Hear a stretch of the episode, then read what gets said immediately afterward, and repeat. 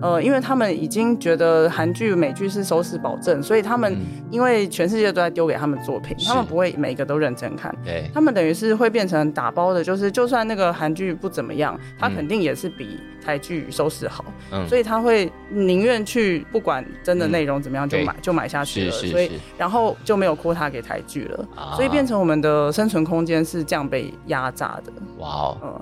就不不是说我们我们在抱怨说我们没钱嗯或什么，嗯就是、嗯就是这种垄断市场一定会有这个问题，就是在是任何领域都是这样，是，对啊，所以这是我们现在遇到比较大的困所难。以我们今天让三位坐在这里，就是要积极推广，我们觉得做的很好。今天不是因为哦，这是自己人做，就是台湾人的创作，所以我们才要支持，是因为这是台湾人的创作里头很好的，而且很值得讨论。所以我们今天邀请三位坐在这里。这这这种话听起来好严肃，老天爷！ 我只能说我们真的很认 真啊。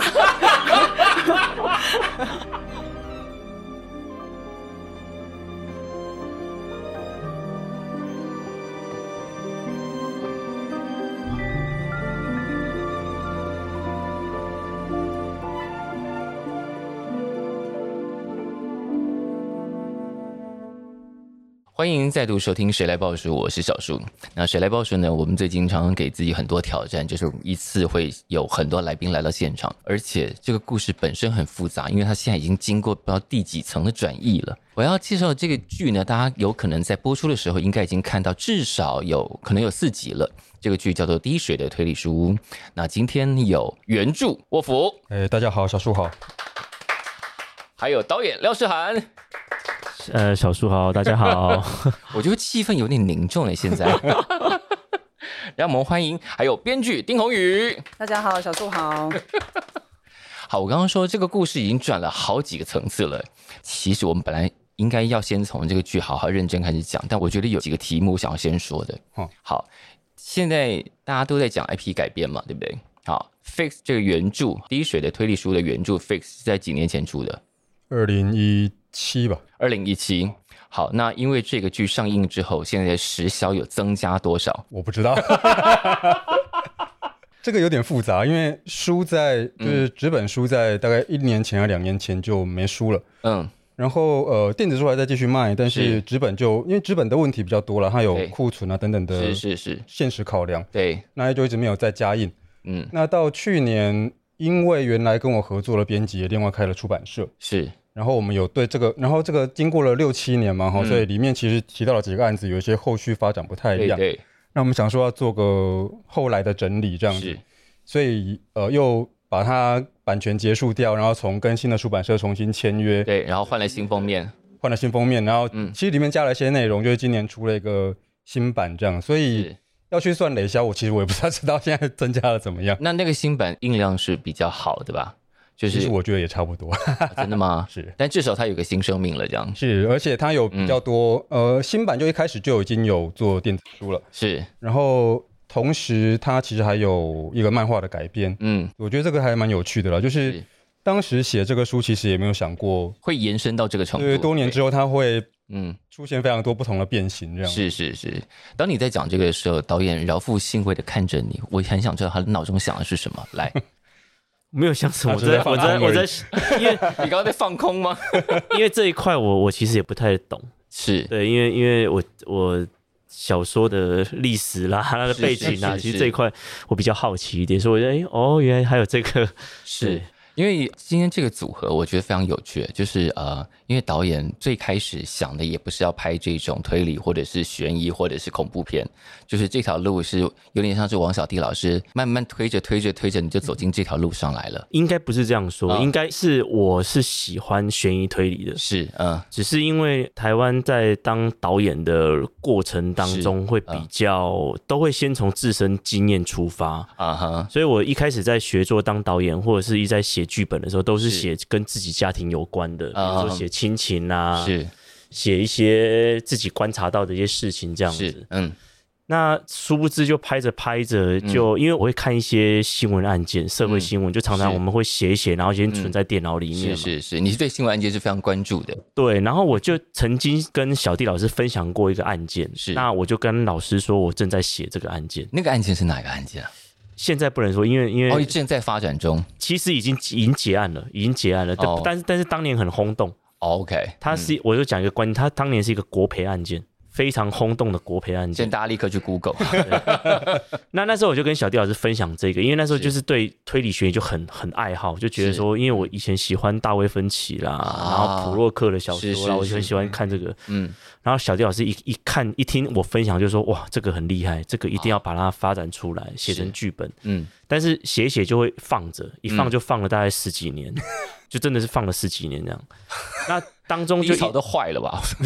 对，当中就一直不断的尝试各种你可能的方向，比如说你是去拍，真的是写跟自己家庭有关的啦，跟亲情有关的啦，是跟成长背景有关的啦，嗯然后就很幸运就拍了好几部电视电影，是嗯对，然后结果当小弟老师在筹备直剧场的时候，是就问我说：“哎、世涵，我觉得你那个悬疑的那一个啊，嗯我觉得嗯，很棒。我这边现在有一个灵异惊悚的，你要不要先来尝试看看？我觉得这个对将来那个悬疑是很有帮助的。是一个练习。这对样，对对，但我一听到老师这样说，我就说，哎、好，我可以试试看。结果老师就要我先拍灵异惊悚的《积木之家》啊对，，所以但在那个之前，我是很诚实跟老师说，老师我不看鬼片呢、对，对，我不看鬼片，那为什么你真的觉得我可以吗？他在你的那个研究里头找到了一些灵光，觉得 之类这家伙的这家伙透露出他的潜质 了。哎对，所以我我我那时候就有点，其实有点算硬着头皮接了，因为的确老师说这是一个好的练习，是那我就硬着头皮接了这嗯样，所以一接之殊不知就开始了跟鬼片的那对种不解之缘，就 一路一一现在一路就拍了好几遍，现在已经变得有一种俨然是鬼王的感觉 了。对，就一路一路拍了好几部， 嗯然后等到卓剧场的时候，其实也是老师，因为那时候还有好几本没有没有是被决定，对，那当中也有灵异惊悚的，嗯，但是我一看到灵异惊悚，我就想说，嗯，这次先 pass 好了，好哈，先跳过。对，那个类型你已经操作有点熟练了。现对，在做然后点别然后的我就看到那个红宇写的那个 fix 这个剧本，是那我就我就去了解，我才发现说，哎，其实它里头跟我本来想做的事情其实是蛮蛮贴合的，哦，所以我就跟老师说我想要拍，我想要拍等一下 fix。他端在你面前的时候，已经是丁孔云写好的剧本了。没有没有没有没有没有，那时候应该只有两集吧，哦，嗯但是又跟现在这个版本不一样哦。是其实已经听说过推翻过一嗯，推两翻次、过四次，对四次，所以我写了一年半，最后是版本是最后半年才写出最后版本。所以本来的版本是什么？就是那时候为什么觉得要推翻？就发生什么事情？你觉得不行，这样这个我好不满意。复杂哦来来来，我们今天就是要把复杂的事情讲给大家听啊。 那讲很久，因为最开始第一集的初稿我就给沃夫看过，嗯，然后那个时候就是本来就设计的是一群爱好推理的人，但是本来想说他们也许是一个像侦探团，像柯南那种侦探团，去到处解决案件这所种。以他们当时可能有点置身事外。对，嗯哼，你你你你很懂，对， 就是因为戏剧冲突要坐在角色身上，嗯哼如果他们都去解决别的事情，好像变成他都们没没他们的事的感觉。对对对，嗯就有点太没有危机，所以是后来变成最后的版本就是把所有事情都集中在主角身上，然后哦像撞球那样弹来弹去这样。 是是是，我觉得刚刚一开始看的时候，我想说，等一下，一开始的确会觉得他们那几个人组嗯合在一起，然后再讲那个事情，的确有点置身事外。但看着看着，等一下，这些人都很有事哎、这些人都很有鬼啊，就阿鬼嘛，对 啊 鬼。但现在呃，沃夫在自己变成是一个，你现在置身这整件事事外了，是是是，你现在可以是阿鬼了。你现在看了几集？看了两集啊，我跟大家 一样。那你现在看到现在，你觉得怎么样？其实我觉得蛮有趣的，因为最早宏宇拿那个，他其实只有前面的一部分的初稿给我的时候，我就知道应该会大改。那呃，嗯就是把故事打散这样。对对，嗯应该说，因为先前的状况是有七宗真实发生的的案件检调过程有可能有问题的这个案件，嗯嗯对，嗯那可能所以他的判决可能是错误的。是那有这个案件，那我们把它几个疑点抓出来，它其实也没有用到每个案件的所有疑点，是，它要拿几个疑点拿出来哈，把它变成一个写小说时候犯的错误，嗯嗯然后组成 fix 这个七个短篇小嗯，是说。，对，那个时候看到剧本的时候，就觉得哦，那时候就是要把可能把原来这个构想再全部打散回去，变成各个疑点，嗯设法把那些疑点跟我用的某些元素组合成嗯不一样的故事，这样。是，那我觉得这个本身我没有什么太大的呃意见。嗯我觉得改编是这样，改编应该是一个呃一组自己有想法的创作人，在看了别人的创作之后是，设法用自己擅长的方式重新说出来。是是好，嗯那他讲的不见得是完全重重讲那个故事，是重讲也是一个选择了。对啊但他嗯重讲他一定会讲出一个不一样的样子来。嗯那不重讲的话，就表示他从这个故事里面看到了其中某些他在意的东西，是让他把它拿出来另外做了发挥，嗯这样子，我觉得这样也不坏。那呃，现在看两集，其实比较担心的应该是 后面到底能不能好好的收了，因为其实放出去的线头有点 多。那对，先前因为几次这个讲座，诗涵跟是洪阳们大概都提过，就是第一集其实已经大家去推翻过很多次，重新剪接、重新重组那个故事。是以写小说的状况来啊看，是嗯其实就是阅读小说的那个节奏跟看影集跟看电影的节奏其实是不一样的。是，那尤其是阅读这件事情，它其实节奏掌速度掌嗯握在读者的手上。对，其实今天就算是 OTT，我们可以快转或者是倒带，嗯，理论上我们在播的就是在看看影视作品的时候，嗯那个速度是导演那边已经掌控好的。是，对，电影院尤其是我们进了电影院，理论上就随他摆布，对对对他给我们看多快就是多快。 Netflix 或者是其他平台 OTT 平台，我们还可以暂停。对，去上 厕所。 但事实上，呃，我觉得制作者在做这件事情的时候，他并没有想过要让你暂停或者快转，是是他，就是用要用这个速度把资讯喂到你眼前来。所以小说的对于给资讯这件事情，嗯跟藏资讯这件事情，你想的方式会变得不太一样嗯，哦。就是我们怎么样藏在呃故事的里面，对跟我们怎么样一次要喂多少东西出来，对不太一样。那我觉得电视剧在做这个事情的时候，他们的想法也会不一样，嗯就是我们没有办法在一个流动的画面当中一下塞太多东西，一定会漏掉。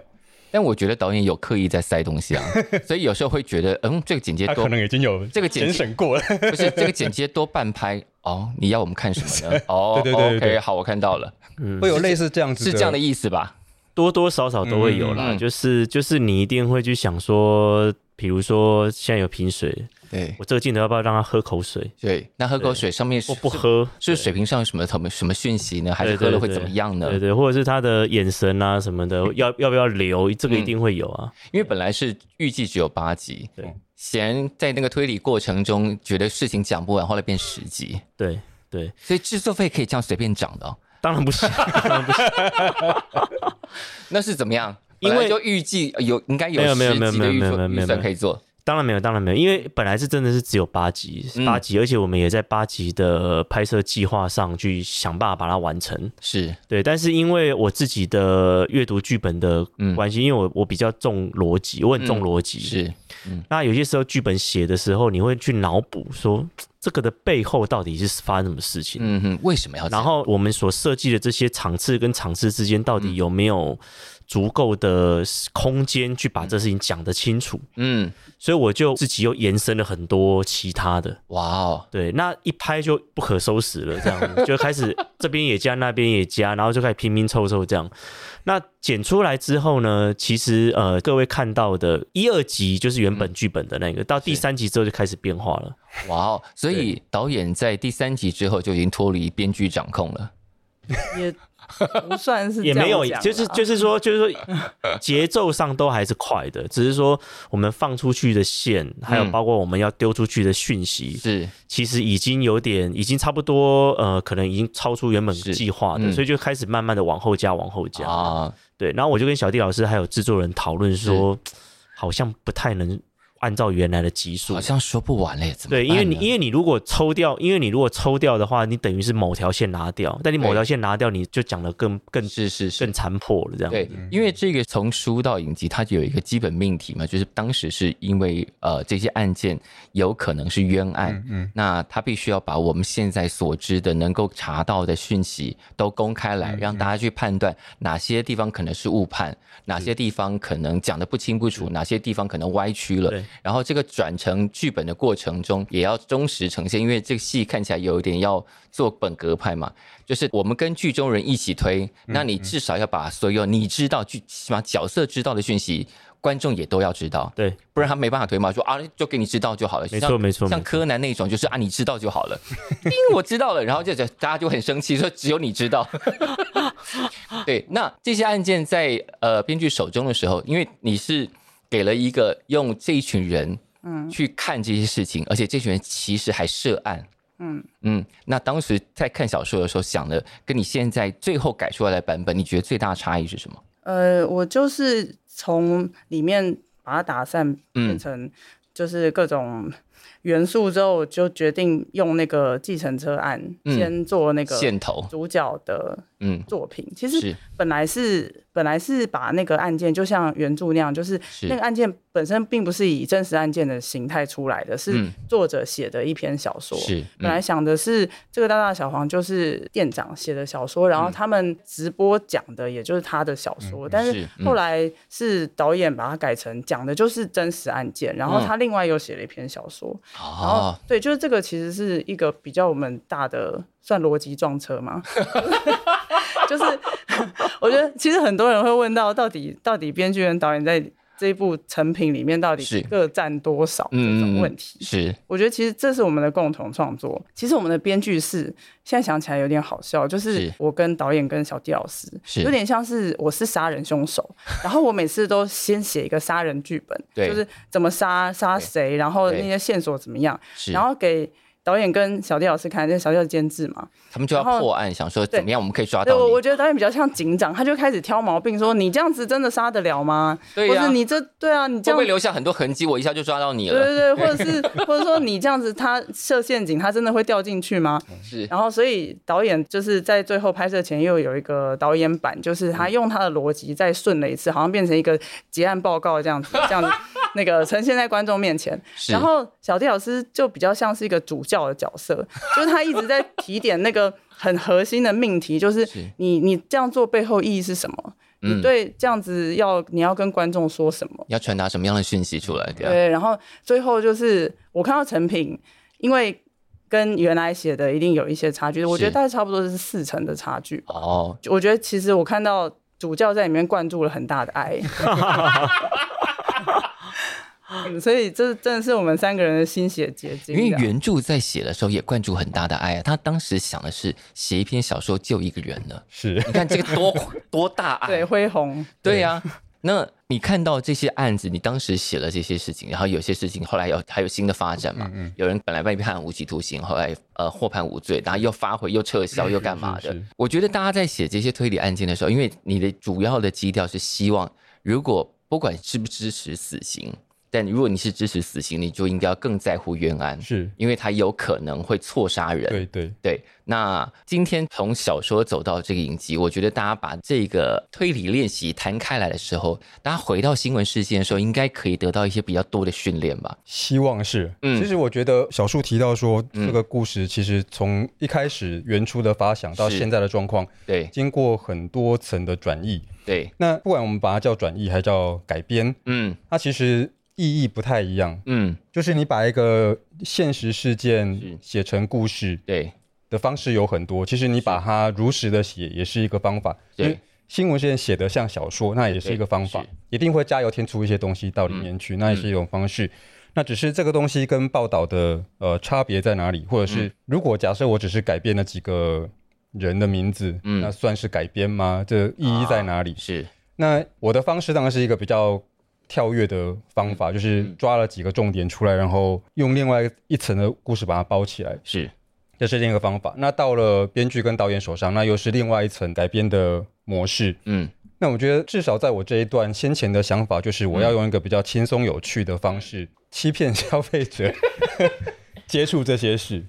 我觉得你不是欺骗了，其实我觉得这几年大家在做影视啊，或者是说呃 IP 改编，大家都在想的一个就是，我们以前可能有很强烈的那种从杨德昌、从侯孝贤传下来的作者论的状态，然后这几年我们开始意识到商业市场的价值，然后开始。开发各种不同的类型，比方说，好，你看廖传导演的那些鬼片类型也已经杀出一条血路了。好，那推理剧其实推理的阅读一直都在我们的阅读里头，但我们过往可能因为各种，比方说好像讲纯文学比较高级，或者文学奖比较高级，所以我们好像不会大声嚷嚷这件事情。但是我们陆陆续续有更多大众型的文本、大众型的影集开始把一般人可以关注，而也可以进去的这些东西带到台面上来，其实应该对所有创作者来说，应该都有一种松了一口气吧。就是我们开发各种不同的类 型，让他不要觉得我们没有那个纯文学的包袱，或者说我们要看好像很厉害、都很难懂的影集，应该没有比较没有那个事情了吧？嗯，怎么说？因为因为制作上来说，当然我们一贯以来我们的创作其实都很自由，是，嗯，对。那你说要做什么类型，其实都都其实各种尝试，其实都有可能。是，对，嗯但我的观察是，呃，台湾好像都是好像蛮一波一波的对，都还蛮跟风的。嗯，。像我记得有一阵子，就是大家都很爱看偶像剧，就是嗯是高富帅、傻白甜， 对，就现在类啊那似，现在那一招好像不奏效了，对不对？对，就是好像就是一波一波，就是好像就到了，也许是现在因为国际平台嗯是是开始嗯每一个每个都出来了，这样是就大家都会去比较嘛，嗯好像这一波以往的那种偶像剧的那行又退流行了这样，嗯，但我其实是觉得说，以制作上来说，其实以嗯台湾。我这样观察是，从对嗯我入行到现在，其实是没有进步的。啊，制作费啊，我说制 作费嗯，是没有进步的。所以刚刚导演微微发出了一声抱怨，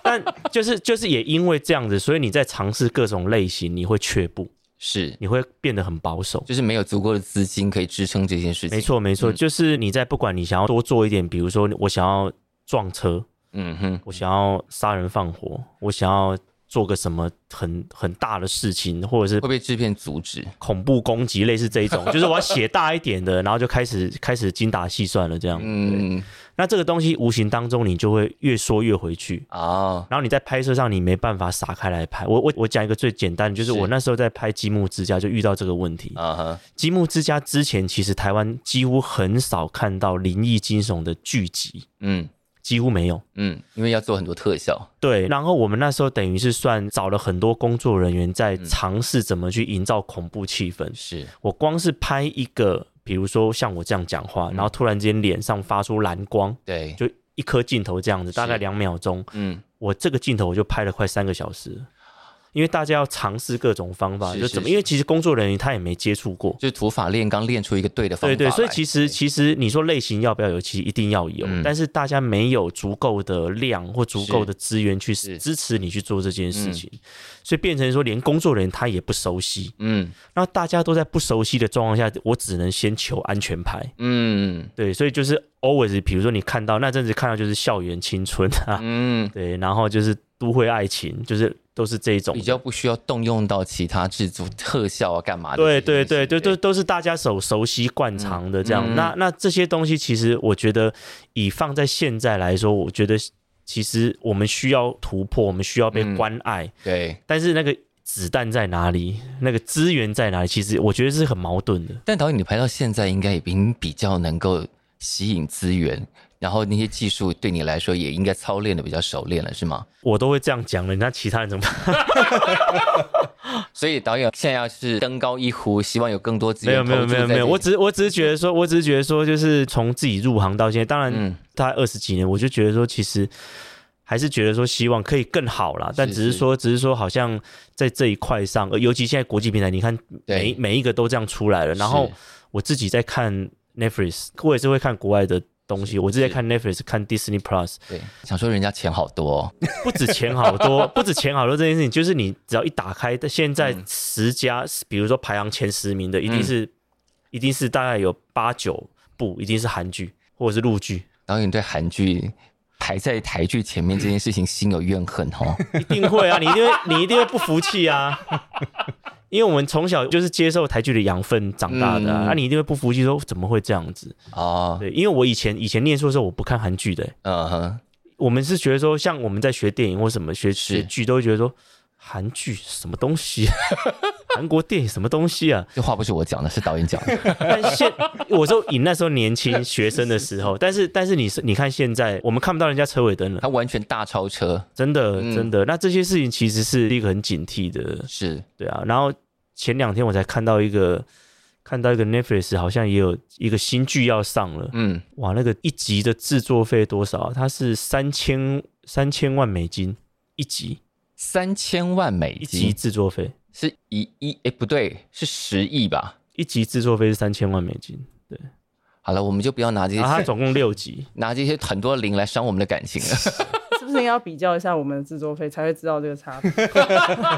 就是因为我从我电视剧到以前是跟着小弟老师这样子，是就是已经觉得说那时候已经很辛苦了，但没想到现在更辛苦。 现在没有更好吗？没有没有没有，现在没有哇现在没有。那我们来问一下，这个从本行不是这个的编剧，现在走进这个行业来，感觉怎么样？我六年前就走进来了，现在对也算是有一点资深吧。六年在这个行业算是啊，好了，我们先哦不用什么，对不起，我我们在这里不能说资深两个字。啊我们先不要管什么资深不 资深，就走进来作为一个编剧，大家都常常在讲这个行业里头编剧也很辛苦。那你现在的感受怎么样？嗯，我们现在就我变成一种职业访谈节目，我我觉得其实国际平台现在有个问题，就是虽嗯然的确有很多韩剧、美剧都做得非常好，是但是呃，因为他们已经觉得韩剧、美剧是收视保证，所以他们因为全世界都在丢给他们作品，嗯是他们不会每个都认真看。对，他们等于是会变成打包的，就是就算那个韩剧不怎么样，它肯定也是比台剧收视好，嗯所以他会宁愿去不管真的内容怎么样就对买、就买下去是了，是所以是然后就没有 quota 给台剧了，啊所以变成我们的生存空间是这样被压榨的。哇哦，就不不是说我们我们在抱怨说我们没钱嗯或什么，嗯就是、嗯就是这种垄断市场一定会有这个问题，就是在是任何领域都是这样，是。对啊，所以这是我们现在遇到比较大的困所难以，。我们今天让三位坐在这里，就是要积极推广我们觉得做的很好。今天不是因为哦，这是自己人做，就是台湾人的创作，所以我们才要支持，是因为是台湾人的创作里头很好的，而且很值得讨论。所以我们今天邀请三位坐在这里。这这这种话听起来好严肃，老天爷！ 我只能说我们真的很认真啦。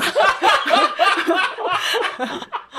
那呃不要不要抱怨，对，没有什么，我们我们都是心甘情愿想要。哎那你之前为什么？因为听说是在念台大的时候开始参加很多台大电影社的活动，然后哎发呦，那现个过去的事情就不用讲了。听起来好像有什么秘辛呢？对啊， 也不是啊，就是很太久以前了，那个时候让你觉得我要走进这个行业的动机是什么？就是纯粹喜欢电影。嗯然后后来我去念动画嘛，是然后我们是从手绘动画这样子，每天一格一格画这样训练起来。我觉得哇哦，对，就是就是在过程中训练很多美术跟是观察的嗯能力，这样，是然后也对后来制作特效会有一点帮助。那我觉得我这样的背景在编剧可能也不是说很常见，那反是而有一些我自己的想法。不同的视野。嗯，旁边也坐了一位小说家，但也很会画画的。嗯， 没有那个玩票而已啦。没有，他很会 画，所以我觉得这年头大家都才华洋溢，但只就是他是呃是医学工程，是他也是一 个，我没有，我觉得这年头哇所有人都斜杠，而且斜得一塌糊涂。哦对，然后你看他也写了小说，他自己的画，他那个插画等级很厉害啊。嗯但我们要回来，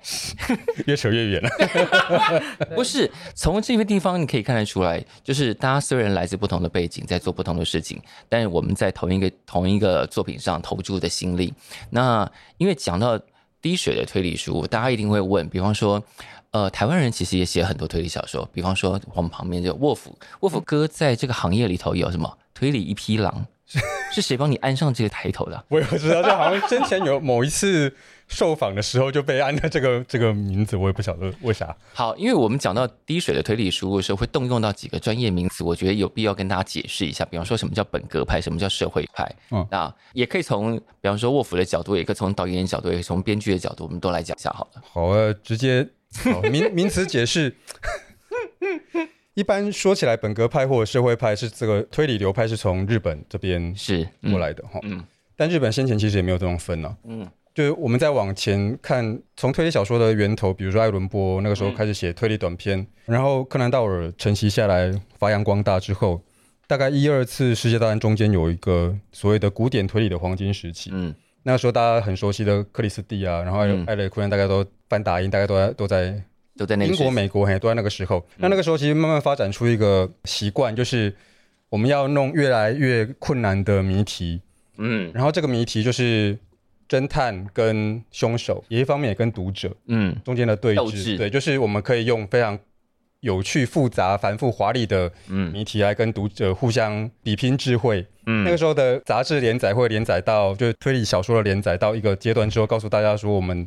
到现在为止，所有的线索都已经公开了，嗯所以你知道了跟侦探知道是一样多的。嗯我们下一期要开始分析案情了，嗯，那你是不是可以把你的推理寄给我们这样子？嗯然后有一个有一个互动游戏这样。是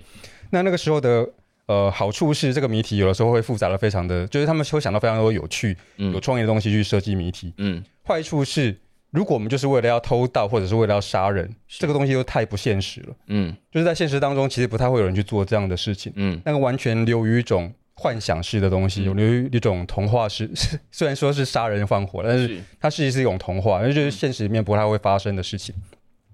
那到了三零年代左右，美国那边的一些创作者开始认为说，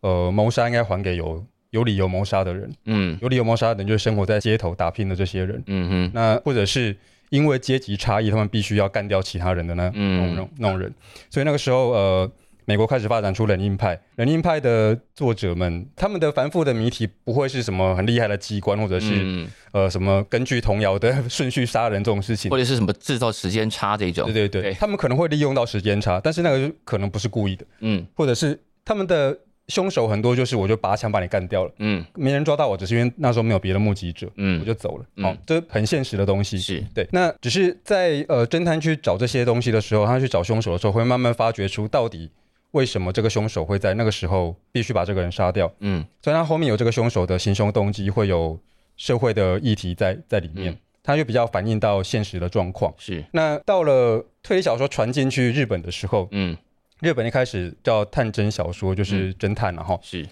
主要也就是比较像推理呃谜题游戏这样子。嗯哼，不管是那个时候的呃战国川乱步，嗯还是更华丽一点的横沟正史，就是金田一跟主系列的作者，嗯他们就是一个接一个的杀人，在故事里面，然后嗯每个杀人都会留下一些小小的线索，嗯让侦探一个一个去把他们兜起来，这样子。好所以那个主要还是呃。其实横横沟正史有些作品，我觉得会反映到，比如说日本那时候参参加了战争跟社会状况，嗯跟美国的关系，比如今天一跟猪其实是跟美国关系是很深的。嗯他在最后一集就离开日本去 美国了。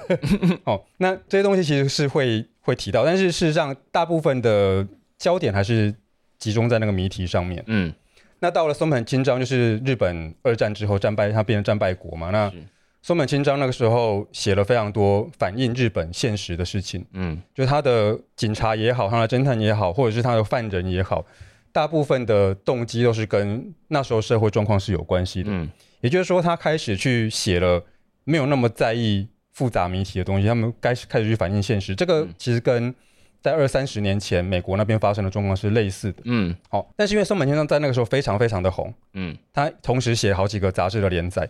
那那个时候的日本评论家为了要把他的作品跟先前乱步那些就是呃设计轨迹对的重重轨迹的作嗯品分开来，所以给他了一个新名字叫社会派叫 推理。推理，推理这两个字是那个时候其实才出现，啊先前其实不叫推理，是是是先前叫探侦小说。是对是，，嗯所以但后来因为推理变成一个更广义的东西了，嗯它变成很多悬疑的东西。那先前那些呃重轨迹的其实也拉进来了，嗯然后甚至我们把、以台湾来看，我们其实把英美的那个都放到推推理这个大框架里面来了。嗯是，所以呃，日本那边就会分出重轨迹那叫本格派，嗯那、哼，后面这个叫社会派，社会派变成这个样子，演上历史 课了。学到了。学到了，学到了，学到了。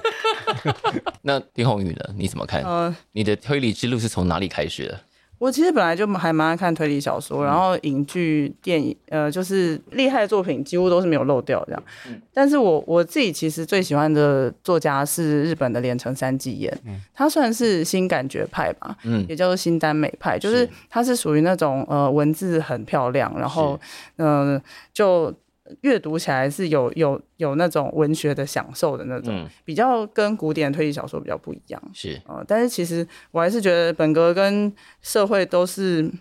呃，不能没有的，就是、嗯就是他们各自都有很厉害的作品，然后就是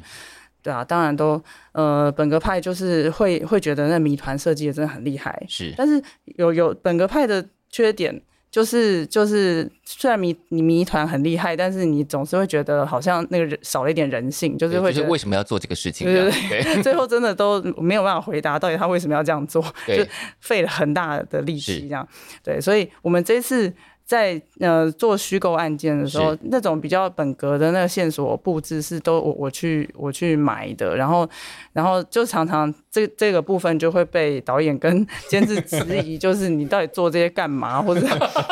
平常本来就一直想要想要有一些杀人计划，终于有一个剧可以让他实地演练一下，这样我。写剧本那一阵子真的每天都在想要怎么杀人。就是什么小东西都可以变成凶器，这样。就是走在路上也在想水沟盖怎么杀人。 水沟盖怎么杀人？来，就是你要你要想办法让那个人走到水沟盖上，然后掉下去，然后没有人没有人看到。然后我之前还有一个版本是有写那个，本来不是第一集有断指嘛？是我本来之前有个版本是耳朵是割耳朵，然后要把耳朵远距离的放到那个就是被栽赃的人面前，要怎么放呢？然后就是透过窗户啊、钓鱼线啊什么，我整套都想好了，然后被删掉。就是导演拿到剧本的时候，心里有紧张了一下。这个这个编剧现在是心理状对况哎我是一个，精神状态那时候真的有点问题。耳朵这个我倒没看到没，有，那那个真的就是四版前三版就出是现直接过被的删掉了，还没有还没有到你面前对就他是。都没有看对对过对对，反正我对真我没的看过想杀了，心里杀了无数无数个人，最后只剩下几个，几个的话大家就要去看才知道有几好，但那《滴水推理书屋》那个剧，目前大家看到现在，因为它就是因为跟这一群主角就是推理书屋的人有关嘛，所以到处都塞满了推理小说。这件事情也是本来嗯在剧本里头就设计好的，还是导演自己加进去？是是我， 就是，比方说杀人死角感就会一直出现啊，起码在前两集里头。但是我我我最近看那个观众反应，就是有一些推理迷的反应，我就让我很开心呢、是就是就是有些人有抓到说，哎、前面出现那个写字的研究跟杀人死角馆，他们都是是关于复仇，然后他就是开始呃想象，也许。那个之后的线索就是会朝这个方向，就是应该对应该杀人动机会跟复仇有关，就应该要是吧？不知道， 不爆雷。差点被套 话。我怎么可能会套话呢？我是编剧耶。 反正就是这些，就是我我埋的梗有被人家读到，我就觉得蛮开心的。哦，从小说到影视，从呃文字里头的线索到影像上的线索，导演是怎么转化的？我其实基本上都还是跟着剧本来，嗯那剧本给的线索、给的描述，我嗯就是会跟演员讨论，是，讨论怎么去呈现。嗯，那有些时候演员可能会多表演一些，或者是嗯少表演一些，或者是他理解上跟我所想要的表现又有点出入的时候，嗯，那我们这当中就要做出一点抉择对打架 啦、fighting 啦各种的在我讨们论，这样在我们目前看到的这两集里头，有哪些是 fighting 的结果啊？很多。我其实我其实讨论最多的应该是是跟罗红正。哦，对，因为因为我们的那个书屋是打横拍的，是，所以等于是我们进去书屋拍，我必须要把一到八集所有的全部拍掉，哦，对，才能出来。是因为所以你们拍戏好像就五十几天就杀青了，对对对对对，五所以十几算天，动作算非常非常很快，快很对快。嗯，所以我必须要告诉洪正说，你这一集的前面发生什么事情，后面发生什么事是情，然后那个动作上应该怎么样。但那听说你都掉了最后一集剧本不让大家 看，我本来是想要一直一直埋到最后，但是发现我进了书屋的第一个礼拜我就做不了了，因为他们需要知道说导演我后面不知道发生什么事情，我我不知道怎么演呢、因为我们书屋也有第八集啊，对对对啊，你所以不他太们没确办定法自那己个到底是好人还是坏人，对不对？ 对对，所以他们就必须要先知道，所以我在开拍第一周我就其实剧本都给他们了。啊，有点有点计划没没办法再往下走，对，所以我在我们在这过程当中，就有时候我就会，比如说跟洪正聊到说，你这个时候应该要做什么动作，这个时候接到这这个讯息应该要怎么样反应的时候，是他都会先皱眉头，导演这样对吗？应该不是这样的，我觉得这个角色不可能这样子、欸，因为这个剧集目前这两集啊，我们看到的时候会有一种，等一下，这个叙事是真的吗？这个镜头里面说的故事是真的吗？是对对的吗？对对对，我们看到的女生真的是女生吗？嗯，对，嗯嗯哼，嗯我们看到的什么什么真的是什么吗？就想哦哦，这应该都是梗哦，这嗯，应该都是铺线。嗯，对，如果我一边看一边划手机，我可能错过很多没线错索，没错，导致我根本就连不起来这故事到底要走去哪里。没错，然后没目错前到第二集，呃，就是男女主角终于要在侦查的过程中，这两条线终于要交汇了。嗯。然后交汇了之后，现在因为没有人要透露更多线索给我们，没办法，对啊，因为后面就会看这个检察事务官是如何的在这里头是，找出答案，嗯然后看这些人怎么去想讲的、不想讲的，是然后彼此猜忌啊，嗯彼此怀疑啊，是然后又牵出更多的线索，这样子。但好，我们现在既然讲到那个刚刚讲男女主角嘛，那这个 casting 跟编剧想象的当时的角色是一样的吗？哎、 问的很好哎、 其实男主角，呃，我觉得还越越看越好， 就是刚开始看的时候发生什么事 了呢？怎么怎么这么犀利？ 没有因为就是像刚刚导演讲的，就是罗洪正这个演员，嗯一开始遇到他，我是在杀青酒才看到他，那时候也还没有看到成品是怎么是样。是，然后他就是一个真的有一点偶像，就是不偶是像不是，就有点不知道在臭屁什 么，他可能还他可能还在那个角色里这样，然后我就有点担心会怎想说样。糟糕，这不是我想象的那个人呀。他他对比较慢热啦，哦， 本身个性比较慢热。他是哦跟我讲话一开始他也是臭屁臭屁的啊，嗯我就想说你在 拽什么，我自己都会这样想了。哦，这个 对演员已经被两个人嫌拽了，但没有后来但后来嗯才知道说，原来他其实私底下很搞笑，然后就是慢哦热，所以他那个拽是一个距离感才产生的。的应该是我我猜啦，我猜啦哦，还有哎可能因为他很高吧，然后就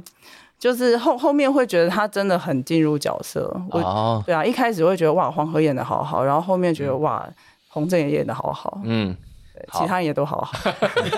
那女主角呢？那个事务官，事务官真的跟我想象有比较大的距离。你本来想象事务官是什我么本来样子？想象事务官是一个，因为我有去访谈一个事务官，他在嗯那自个己也做了填调，对对对，然后我写剧本的过程中，很多问题都问他，然后我嗯写的也就比较像他那样，他讲话非常快，很精明干练，是是一个北检的检察官都说他是第一把交椅这样，啊，所以我本来写的是这样的一个很厉害的女生是，是然后导演找到李牧来演，她本身就是有一种很亲和可爱的可爱的觉。感觉，对，对，她也比较也比较会有观众缘。就是如果是真的是把她演的就是一个认真严肃的女生的话，可能就没有吸引力了或。者或者说那剧情可能推展太快，他一下就发现哪里有漏洞了，这样，然后故事三集就结束了。不会不会。不会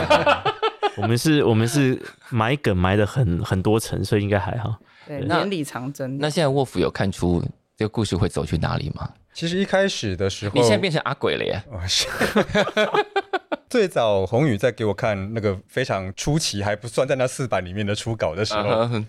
其实我们有讨论过，就是他有问过我，我觉得哪一个会是凶手这样。嗯，那我给他一个答案，不过跟他的设定是不一样的。哦，所但是以原作者还猜错凶手啊？我给的但是答她案是，第二次就猜中了。我给他的那个 对，因为我给他那个第一次的答案是，我觉得如果用这个人的话，可能会是最大的惊奇。啊哈，但是我那时候剧本非常初期，对啊，所其以实也跟现在版本其实也看不出么。什么线索是来。是是对是。然后后面他有跟我说，他为什么要放另外那一个人当嗯凶手这样。是其实是有一些这样的讨论的。我印象比较深是剧本的那个版本里面出现过我的名字， 有啊，曾经想找沃夫来客串呐、 啊。为什么不？对啊，因为不是有一场是那个小说家聚会嘛？对啊，啊，本来是是想啊要找沃夫。为什么不？没去啊，我我没去。导演好，我记得他们好像因为卧府时间不行，对对，对好像对啊因为我们要去全台中，我们全部都在台中拍，对对对然后那时候好我像知道卧府时我间觉是得我觉得人贵自知，我不要去 毁毁了一部好戏这样。我觉得他应该要出现，我我觉觉得得他他很适合，因为那时候我他因为就会让这个故事再多一层。对对对，对因为我们那时候在拍之前，我其实跟沃夫都不认识，也没看过本人。那是小弟老师就一直跟我讲说，哎、可以找沃夫，因为他蛮帅的，是就他一个一个哎就是就是， 你什么时候听到一个作家？我们刚开录之前，你这个作家既练拳又去攀岩，对对对对然后有身材，对有颜值，对，还在台北同龄的作家里头，其实没有几个人，好吗？对但我得罪很多同行，不好了，这话不是我没讲，有，这是如果小树得罪也是说的。我得罪，好吗？对，所以我就后来因为整个拍完在宣传的时候，才第一次看到沃哦夫，那时候我说会，觉得说，哎，对啊，早知道为什么不来呢？真对是可惜，了，而且他应该出现，然后穿背心就好的。是不是因为我健身房的戏都没有写到沃夫？ 没有没有，对 对，他一开始写的哎是呦，我没有你会不要这样写，这样写会被卧服骂。我想，我靠，我为我怎么没事要去骂人呢、 到底我的形象你是怎么你你回在事？业界是怎么回事我？也不知道、啊。 你们之前还没有认识他，是会有一种他好像很凶的感觉吗？我第一次就是跟小弟老师一起去拜访沃夫老师，是然后那次就是留给我一种硬汉派侦探的印他象，真的是 啊，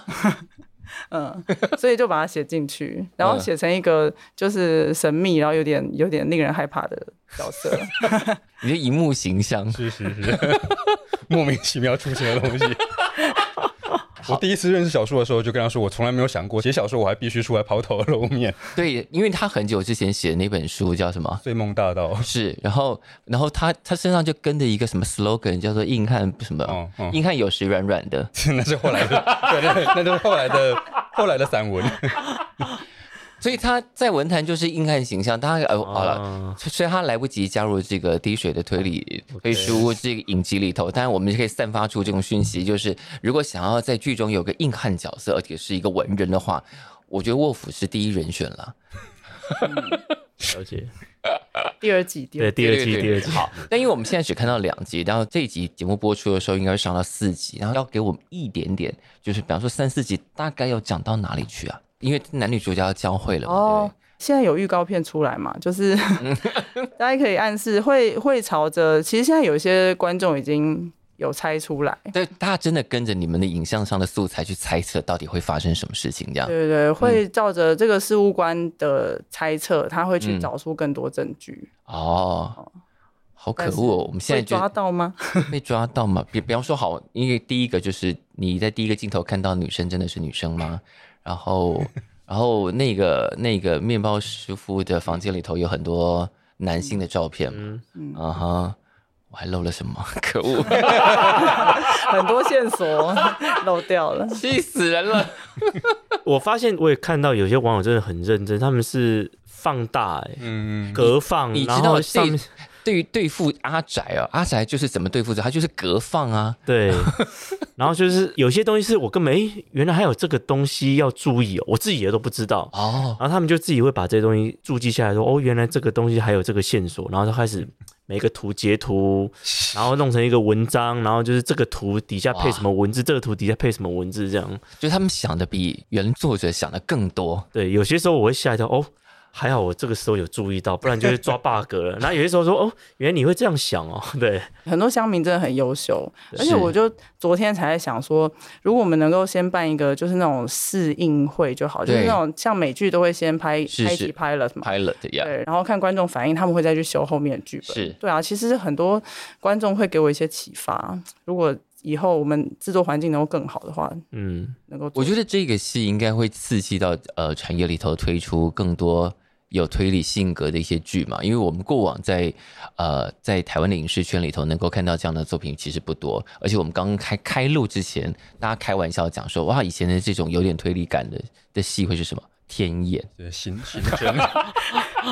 没有听过，天眼非常正常。我觉得如果你听听过天眼，应该都过四十岁了。在座的我跟小树听过， 有了，我听过了，我我听有过听了。过啊我，但我其实不太记得天眼演什么，但是听说你本来有想要把天眼的主题曲放进来。天眼主题曲唱什么啊？在 YouTube 可以搜到，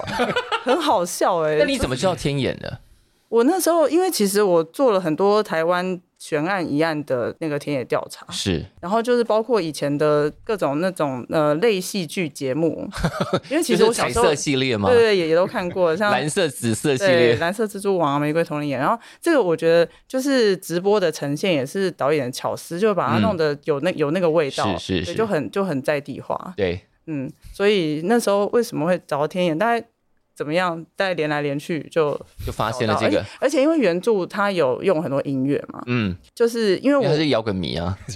对，但是我我们写剧本的时候不能乱乱写自己喜欢的音乐，因为那个版权都嗯是很贵，没错，所以，所以我就找那种大概不会有版权问题，像天眼的主题曲应该没有版权问题吧？还是也有？有有那个有那个还是可能有，那个只还是不知道流落何方，是只要没错弄没起错要弄起来，其实有点麻烦。对，对，总之后来没有用啦，但嗯是就是知道这个也蛮好笑的。我觉得这个也是点出另外一个问题，就是很多剧其实很想要用很多音乐，因为音乐可以拿来解释某些事情，对或者作为一些对啊转折。氛围对，但是常常因为版权的关系，比方说版权费很高，或者说你根本不知道那个版权流落何方，不知道联络谁，然后这件事情就没有了。然后我们每次看到英剧、美剧，然后他们版权用的那么灵活，他们可以在各种歌、各种场景里头让甚至让老歌复活这件事情对啊，觉得在台湾的剧现在开始整个热络起来的同时，如果版权这件事情能够得到解决，我觉得所有的创作者应该可以玩得更开心一点。没错没对错没错。那如果要找一首，比方说你觉得最适合滴水推理事务的歌，你觉得会是蛮想要讲第一集出现那个亚瑟王那个、嗯那个歌剧、欸，是对，因为那个真的是一个突发奇想。是我在整个看下来，我那时候就还有跟宏宇说，诶，我里是头如果放个歌剧会不会坏？他说应该还好，应该没有什么那个。然后我歌就剧，放进去，我觉得有一种变态感哎、嗯，然后我就我就跟我就跟我们那时候的混音师讨是论说，嗯诶，我如果放个歌剧，你有没有什么建议？是然后他就帮我找了《亚瑟王》这首歌，哦然后《亚瑟王》的歌词还跟角色的心境某种有种吻合，嗯对，然后就翻译给我看，我觉得、哦，这个好像可以试试看。对然后我又想到了我的大学同学聂彦祥，他是拉纤拉纤人是是的是创办人，是 这样我就想到这次可以好好利用他了，这样对。所以我就真的是越洋，我还打电话，因为他那时候我在拍的时候，他有回来台湾。是我在开拍的时候，他又飞飞回美国去了，是，嗯，所以等于是他这一首歌是在美国那边录回来给我的。，你真的就是用友情去凹，然后没有付没有付半毛钱 有啦有啦有啦，有付钱有付钱，怎么可能没付 钱？对，但是我就跟他讲说，哎、同学，我有一个我有一个这个 idea，是那那要不要一起来玩玩看？这样是，他就一听就说，当然可以啊，但是我不知道我可以做什么事。嗯，对，所以我就把我就找了《亚瑟王》这首这首是曲是子，我就寄给他，然后就请他用他的 key 是再重新唱一遍。哦，所以那不是拿一个什么已知的 recording 直接套进来嗯不是用，不是不是是导演动用了自己的关系对去对找了朋友，找了厉害的人进来对唱的。对对对对对对。哇哦，这戏还有什么？就是这些这些奇神奇彩蛋在里面。呃，还有就是书屋，就是嗯你各位看到书屋的成色是哦我我说前面坐了一个没有头的人，吓死我 了。我我真的被那个镜头吓到，我 想说那里是谁？怎么会下这个点呢、只有你吧？ 对啊，我说，哎、等一下那里是不是有一个人啊？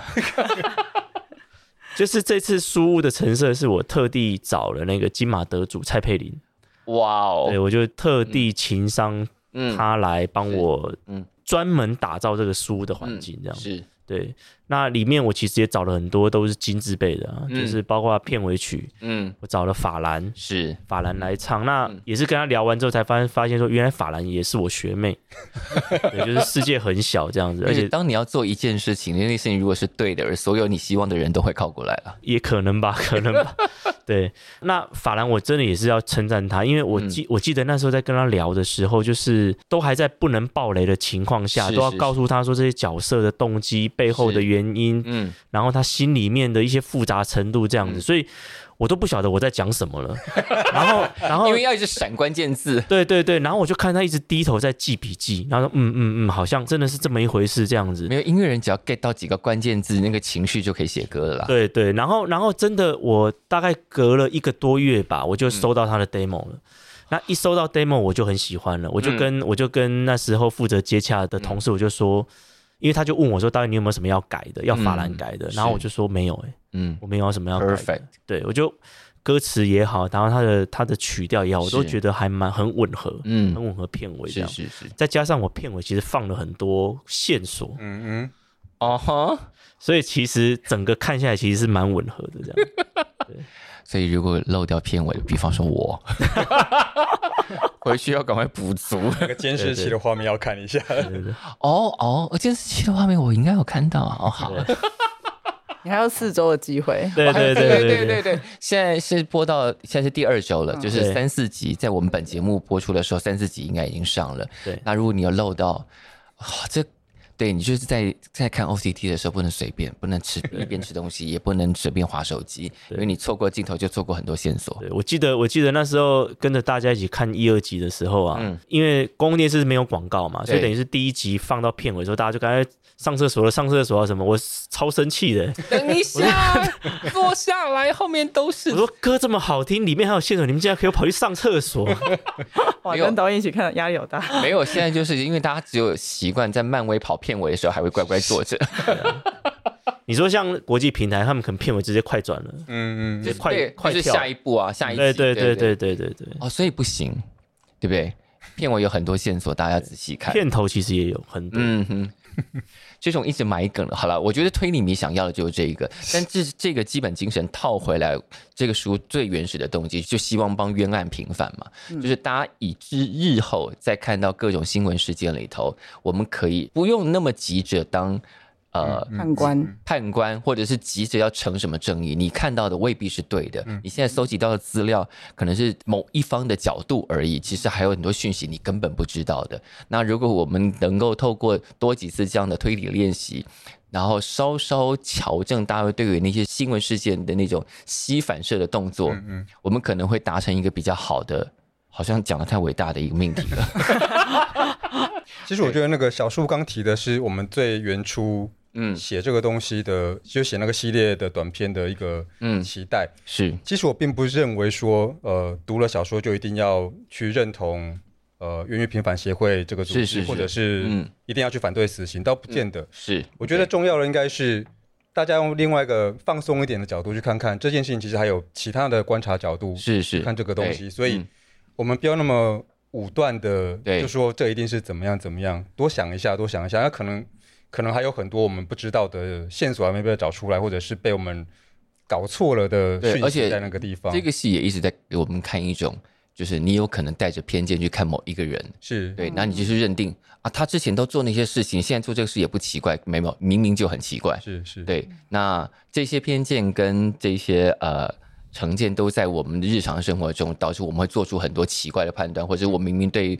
呃很清楚的证据视而不见等等的事情。好，然后我们刚刚开始有讲，就是我为了这个事情，还是真的去把那些，因为这个原著里头提到七个刑案嘛。然后在书里头根据三个刑案稍微整理成这个我们现在看到的剧，然后这三个刑案分别是林金贵、谢志宏跟吕金凯。是对，然后其实看到后他们后续的发展，还是觉得很感叹吧。是。 因为我觉得，我觉得，呃，就导演来说，林金贵可能是他他觉得最感觉最复杂的一个吧，因为林金贵在我们、呃是谢去年对，就是谢志宏已经嗯对现在平反了。对，那吕金凯因为他放弃上诉了，所以嗯他现在就是、就是处于这个状态。那是呃，林金贵是被放出来之后又被抓回去了， 是是，然后而而且那个用他的故事来写的那个大大的小黄又刚好是剧里面被拿去当成一个对呃主干的一个是嗯一个故事。我觉得导演对这个事应该感触特别深。我觉得，当然我们全部都是从《Fix》这个小说去来的。我们去对读到大大的小黄的时候，其实里面的描述，然后我们还原成影像。对那影像里面当然很多细节是透过角色比较幽默诙谐的方式嗯是去、是去呈现。对那其实里头我们要讲的东西，其实是就是比如说我们常常会忽略一些细节，是那这个东西其实也是我们日后在在重建这些这些脉络的时候，其实如果今天假设十集都播完，你再回过头去看第一集，其实就是说嗯是哦，原来还有这些线索，嗯对。原来这些东西我们当时都是漏掉的，原来这原些来东那些西看起来像废镜头的东西，原来都是有意义。对，其实每个技能都都是有意义的，嗯对，嗯包括说像第二集有讲到说，嗯陈伟就讲说大家都在纠结头发这件事情，嗯嗯那头发这到底有没有有没有？你嗯，们你们你们几个是不是跟都知道头发？那对你们你们会不会特是凶手？你们特别关注头发是为了什么？对对对嗯对，但嗯我我觉得这些东西其实都、都会跟后面其实都有有一点相关联。这样，是我觉得比较感慨的是，我那时候真的是在拍的时候，我嗯就是刚好同事在跟我讲说，导演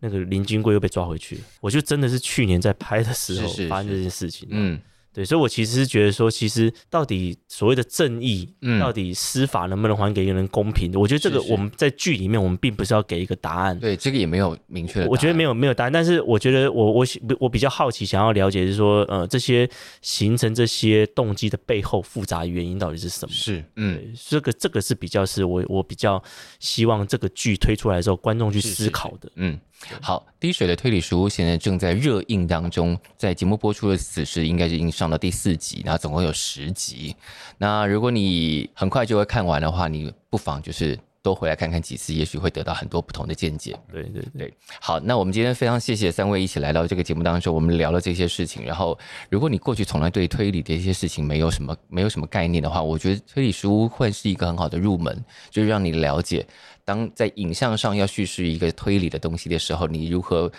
看到你眼前的那些你可能疏漏的东西，然后慢慢去推出一个你觉得是对的的方向。嗯，对。编剧有没有补充？感觉还有很多话要讲。